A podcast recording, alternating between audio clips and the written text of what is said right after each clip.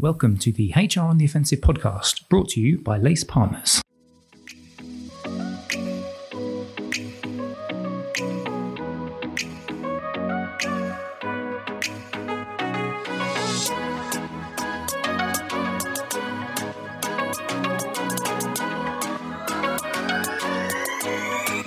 Good morning, good afternoon, and good evening, and welcome to the latest HR on the Offensive podcast. It's me, Chris Howard from Lace Partners. Thanks for joining us in our latest episode. And this episode today is going to be an interesting one because we, uh, Lace Partners, uh, like to talk to lots of different people from within the HR profession, and particularly when they have interesting things to say and they've, they've perhaps created a piece of content or they've produced a white paper or research or, or stuff like that. And today's guest is a chief people officer who wrote an interesting article or Pulse article on LinkedIn, and we thought we'd have a chat with her about it. I'm going to introduce her in a second, but before I do, my partner in crime, Mr. Chris Horton, is here with me. How are you doing, sir?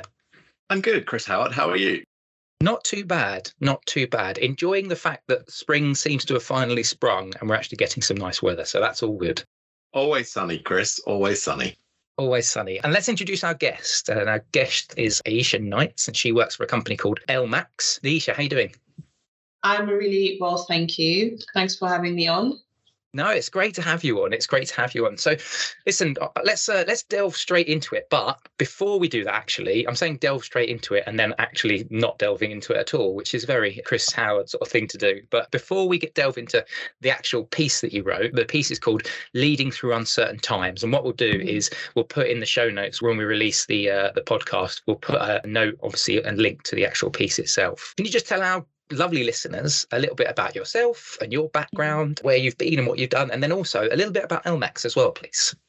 Okay, so as you, as you kindly introduced me at the top of the hour, in terms of my background in the HR space, it's been a bit of a whirlwind, if I'm honest with you. My career, uh, gosh, spans decades now, and basically I've worked in many different types of organizations from fast moving consumer goods, the PR side of things, marketing, um, and these are just the industries, professional services, banking, financial services now, fintech, which is where I am at LMAX Group, retail, you know, all sorts, of commercial property. So I've, my career has really spanned across quite a number of industries over the years. And, you know, in terms of my journey into HR was just out of interest of wanting to be useful to people, you know, and getting involved in, you know, I think a lot of HR people have this, they kind of stumble on it by accident, just getting involved in different initiatives or, you know, being the one that wants to train people. If I think back to my days, you know, back at McDonald's, for example, I wanted to help train people and then I was just given that responsibility quite young actually, you know, and I was, you know, said, Do you want to do this training job for the whole of the West End. And of course, I said yes at the time, you know. So it, has been a bit of a journey till, till today in terms of where I am now. At the moment, I'm currently Chief People Officer at LMAX Group.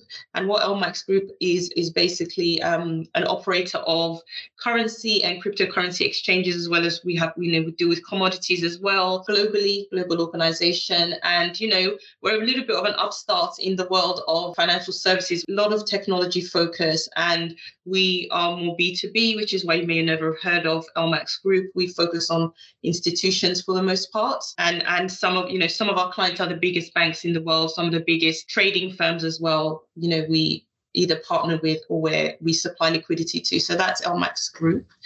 And what that means is it's a, it's a very exciting space of you know, fintech and capital markets. So while in my history I worked at big financial services such as Barclays, at LMAX Group, it's a lot more, I guess, it's different. It's a lot more exciting. There's a lot to build. The people are really enthusiastic about the change for the most part. So I'm really enjoying this role at the moment. And I've been in role just coming up to just under 18 months at the moment. So I started at the tail end of 2021. So that's what I'm doing at the moment at LMAX Group, really enjoying it, enjoy the team, etc. Yeah, and that's and I've given you the kind of background on my history as well.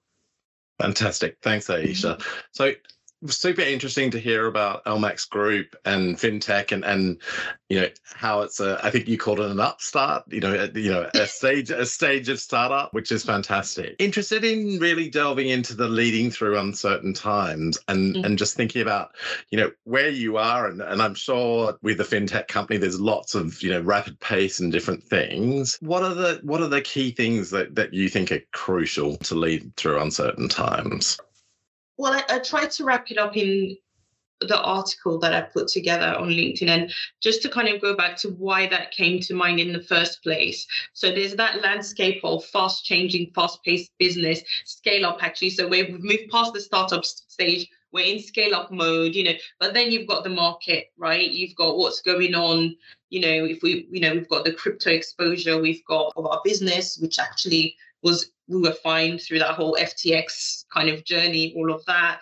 You've got the Ukraine war, things that have just happened.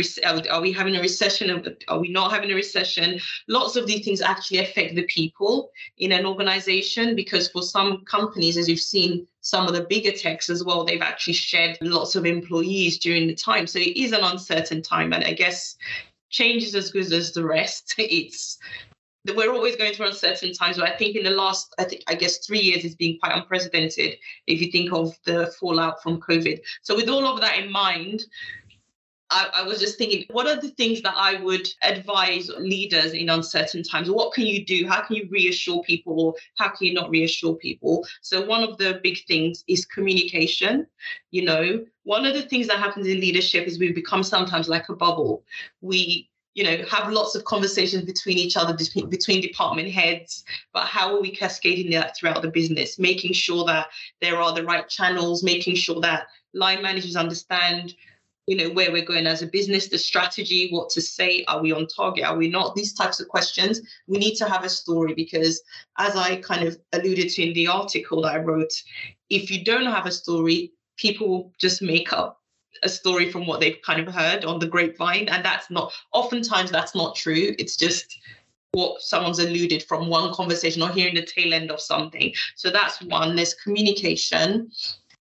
Another big one is just checking in how people are just well-being. How are how you know you, you we mustn't assume that everyone's fine just because they're not speaking up or, or, create spaces for people to speak up if they're feeling uncertain or you know are our jobs safe or what's happening in the market?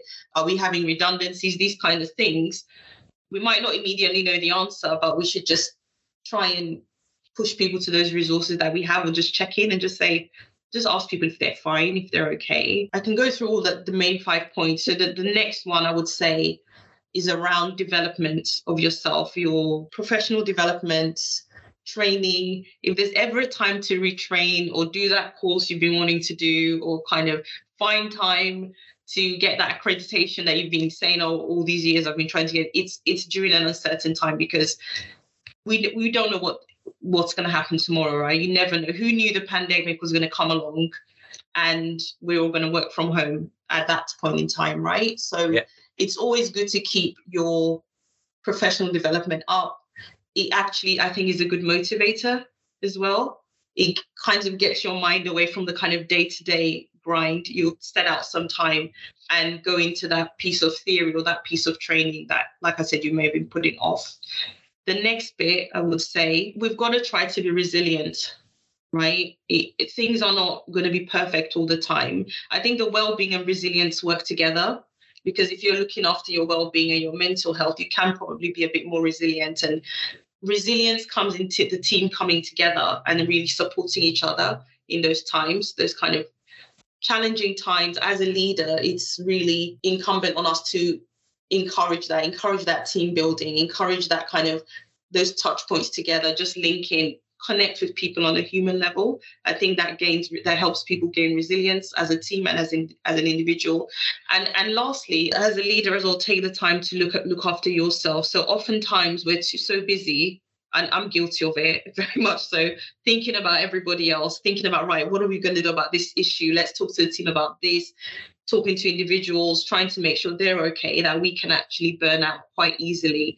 And I'll just, from a HR standpoint, if you look at the last couple of years, you know, one of the things I've heard from a lot of HR professionals is that burnout.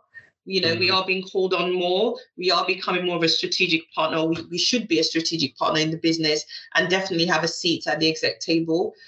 That brings with it a lot of demand, a lot of responsibility, and you can be a little bit burned out sometimes. So I, I would say, in specifically for HR teams, take the time step away, understand what you're doing. One of the one of the exercises I've gone through with my team actually at the beginning of this year, we talked about what we can't control and what we can control right because the last few years we've had a lot of we can't con- we could not control furlough really could we couldn't control you know a war going on somewhere in the world that's affected most of like the world right we you can't control that but you can control the projects you're going to deliver and what you're going to commit to in the year. So that's one of the things at the top of the year we did. We looked at all our projects, said, right, what can we really commit to?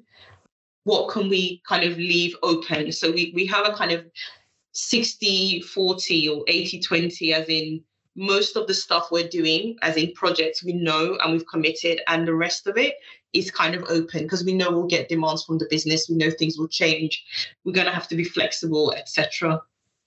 I want to talk about communication in a second. Sure. That that what you can control and what you can't control. How easy has it been from you and from what you've seen with other leaders? How easy is it for people to adopt that mindset? It's not easy. That's the answer. The simple answer. It's not easy. It's a culture that you you have to really encourage and remind so, as I said, we talked about it at the top of the year, but we've since had like a half day off site to now go through some of those things. Say, okay, this is what we've said. This is what we're now going to look at. This is what we're going to stop, or this is what we're going to delay for a few months because of whatever's happening in the business. So it's always revisiting that. But also, the, the reason you want to do that, it kind of think of what are we committing to and what can we kind of leave open is just so people have a just have some control over their working lives as well. I mean, we spend a lot of time at work, most of us, you know, so we want to spend time feeling that we're empowered a little bit and it's not just things are not just being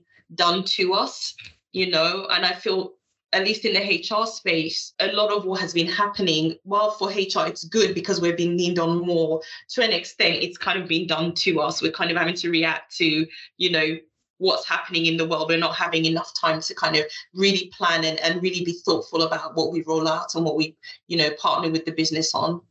Yeah, no, that's a really, really good point. So let's uh, let's delve, delve down into some of the individual sections, mm-hmm. if that's all right. And let's start with right at the top with that communications bit. Because can I just get you to reflect on your own experiences, both at LMAX Group, but then also maybe previous roles, or even when you've been at events and talked to other HR peers and, and things like that. So just some advice that you can give to our listeners in terms of that communications piece? How do you make sure that you're delivering on that regular mm-hmm. dialogue and the importance of that?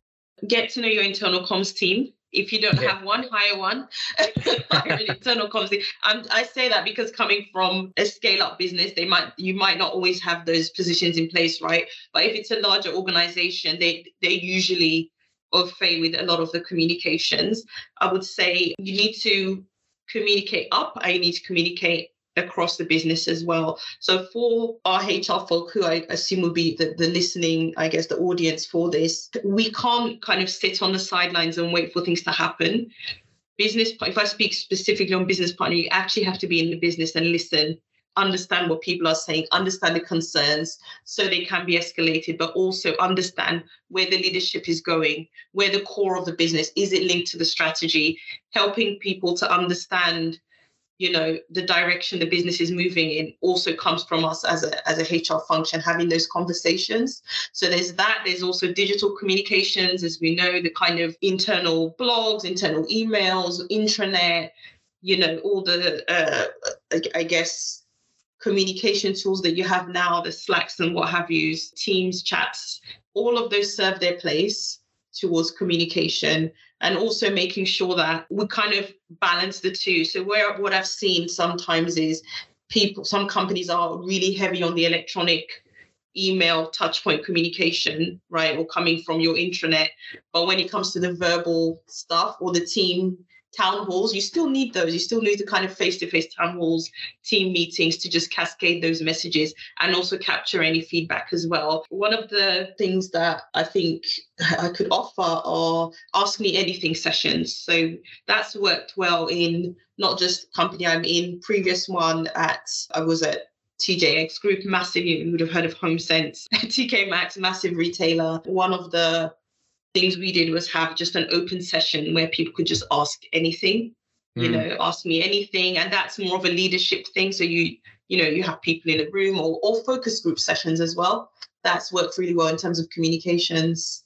And it comes out of a, not necessarily specifically one part of communication. You might have an initiative, let's say it's on culture and values, and you go out or DEI and you go out and talk to people, and then things come out of that as well in terms of communication. So I would just say try to balance the non face to face and face to face communications. So the next area Aaisha follows on really well from communication, and that's well-being.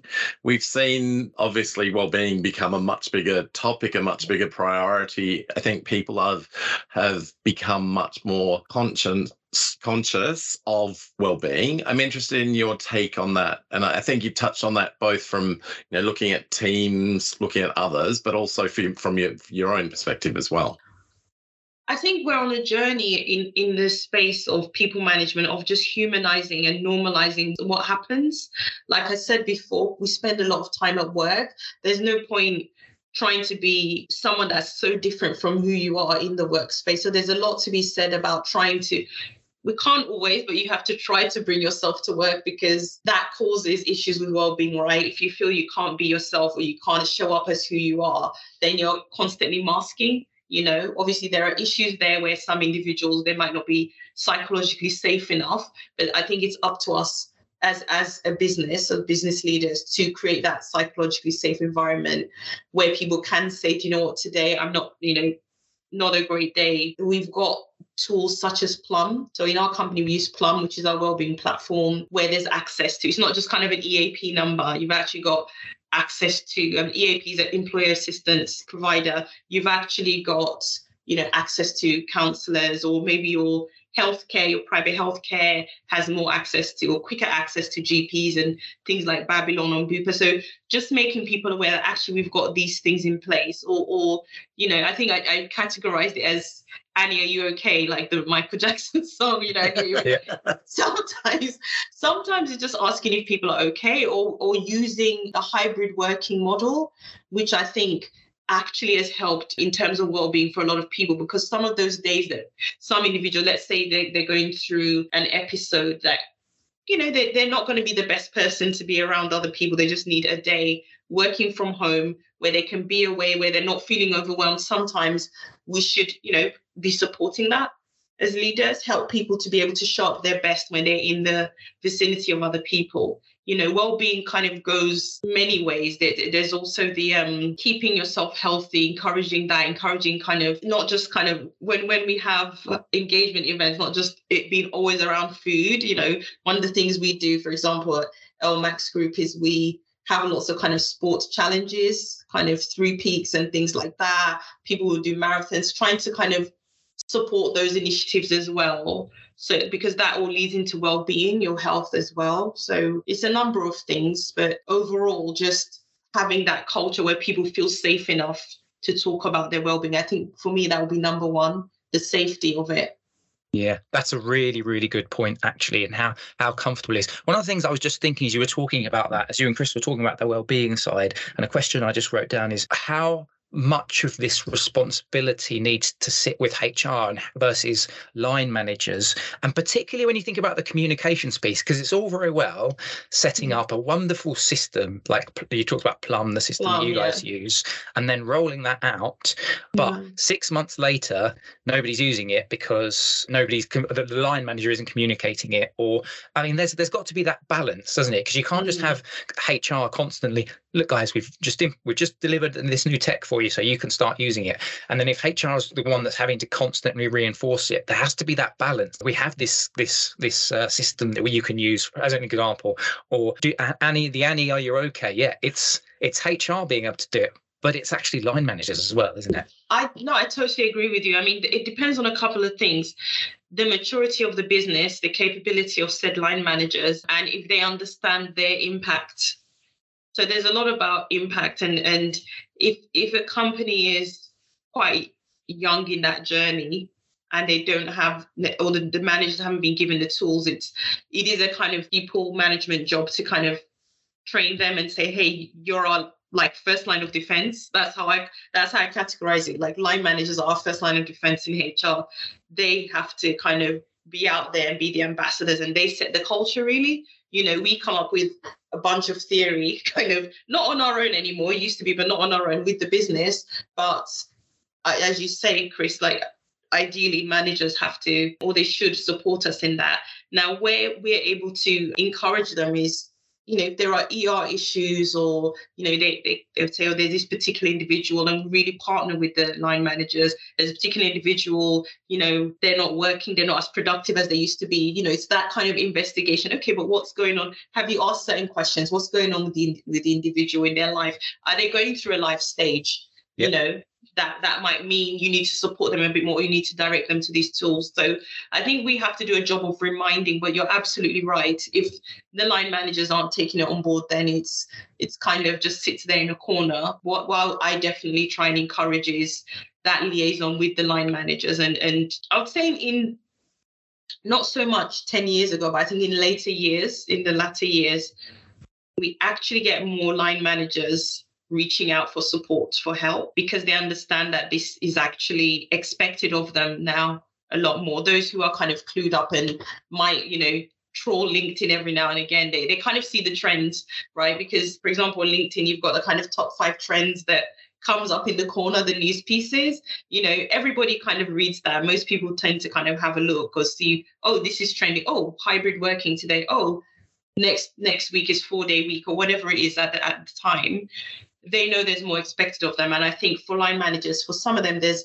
there's a bit of anxiety around that. Some of them don't actually they don't know they're not sure what to say. So then we get a lot of outreach from that like, what should we be saying? What should we you know doing? And then we can use that to signpost some of the resources those kind of conversations and weave it in I think that creates a really natural segue into the the next topic, which is around professional development. So, you know, so so the discussion we were just having uh, about well-being and line managers, and then them reaching out to develop uh, extra skills. You brought up a great point earlier. You know, now is the time to skill or reskill. Um, so so I'm interested in your your point of view, Aaisha personally i'm a lifelong learner. I'm always like every few years i'm always doing either some course something to upskill my you know skill set. So that's i lead from that kind of learning and i encourage anyone that works with me guys we've got to you know what are you learning this year? What are you what qualification are you gaining? You know what course are you doing? So for me learning is lifelong. For line managers if we talk about that specifically it's about getting them to understand the value of you know, supporting someone to just take maybe it's half a day a week or, you know, for eight weeks or something like that so they can learn a new skill. Getting them to understand that if you can sacrifice this time for your team, you'll have a lot more skills and then there'll be less reliance on, oh, we need to hire somebody to now bring this skill into the business. That's the kind of positive part of it. At the same time, not everybody wants to be doing a course, you know, or wants to be upskilling themselves. Obviously, there's continuous professional develop, development or CPD for professionals. A lot of professional people kind of we have to kind of do it, but it's about I think hearts and minds on that. People need to understand what the value is for them. What's in it? There's always the what's in it for me. Well, yes, what's in it for the business, but for the individual, kind of what's in it for me? What am I going to get from it? And and you do get some people they they prefer to learn on the job or they've gone to a point in their career and they're like, oh, do I really need to do anything new? But again, to just to as a reminder, with this uncertain landscape, it's always good to try and learn a new skill to do something different or, or even just kind of people pivoting career as well. That's i think one of the good things about lmax group if i can just what I found, if I can just talk about that, is it's very much a learning culture. People, you know, have moved around different parts of the business. They'll start in customer services, maybe they move to sales, maybe they decide they want to do something else. They don't want to be an accountant anymore. They want to go and do corporate development.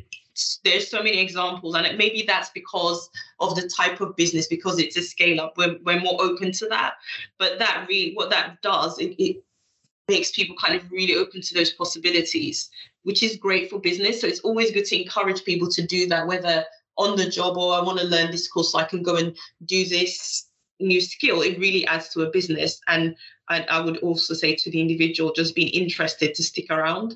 You know to retain talent that's kind of incumbent on us to do yeah, definitely. Uh, it, that culture piece is really, really important because what it also does is it fosters innovation as well, doesn't it? When yeah. you've got a business and you're able to just look at the skills of the individual and be able, people, those skills that can be applied maybe elsewhere. I don't want to do that. I want to move. You're going to keep hold of people. You're going to encourage people to, to be more innovative, to, to think slightly differently. And I just want to move us on to our next section, or one of the final sections that you talked about, which is around resilience. And in the piece that you wrote, you talked about, you know, driving a culture culture of resilience. So can you just can we just touch on that a little bit? And can I just get you to just kind of give us your thoughts there? Because the first thing I always think of is can you actually teach that? But I guess it's a similar question because it's a soft factor thing.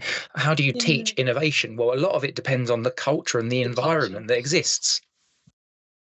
I think resilience it starts from feeling that you're in it together. That's why. So for for resilience, is it's really important for the team to link up. So whatever team you're in, you all lean on each other, right? Because where there's a blame culture, it's hard to be resilient because there's always finger pointing, like, oh, this person did that wrong. Ultimately, if we're in, in uncertain times, things may go wrong. People may be stressed. Of course, there will be.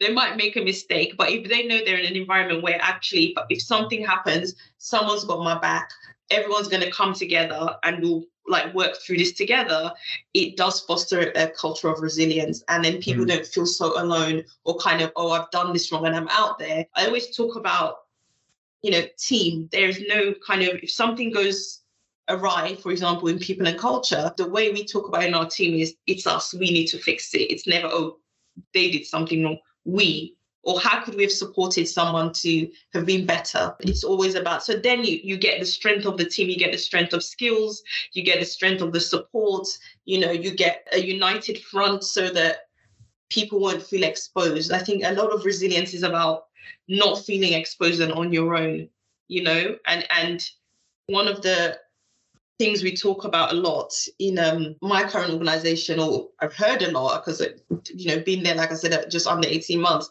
is the concept of fail fast. If a business is used to, const- like you said, innovation, right? Constantly changing, improving, you know, fail fast. Don't, you know, don't worry about it. You made a mistake. Okay, we learn from it, we move on. That creates resilience.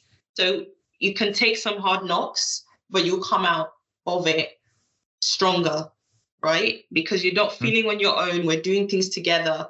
No business is perfect. Nobody is perfect. But if we have those kind of key principles and we remember, if there is a, a mistake, as long as we work together towards it, you know, we'll be all the better for making that mistake because we're going to learn from it and we won't make the same mistakes again.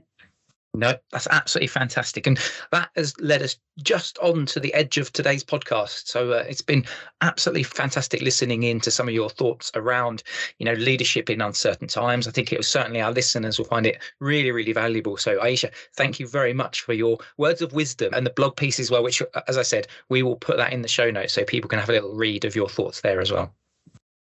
You're so welcome. Thanks so much for having me. It's gone really quickly. So I know. They always do. They always do. As always, Mr. Horn, thank you very much for joining me. Thank you, Chris. Thank you, Aaisha. Yeah, it's been a it's been a great one. Of course, you can find this podcast wherever you get your podcasts. Check us out on lacepartners.co.uk forward slash podcast. Or if you want to read some of the stuff that we've put together, we've got white papers, podcasts, we do video, we run events every once in a while. So you can check us out on uh, lacepartners.co.uk forward slash insights, and then you'll get access to all of our different back catalogue of our thinkings from anything from talent to employee experience. Um, we've got leadership, we've got uh, strategy, there's people strategy, whole whole gamut different bits of content. But once again, thank you very much to Chris and Aaisha for joining me. And hopefully, we will see you next time on the HR on the Offensive podcast. Bye bye.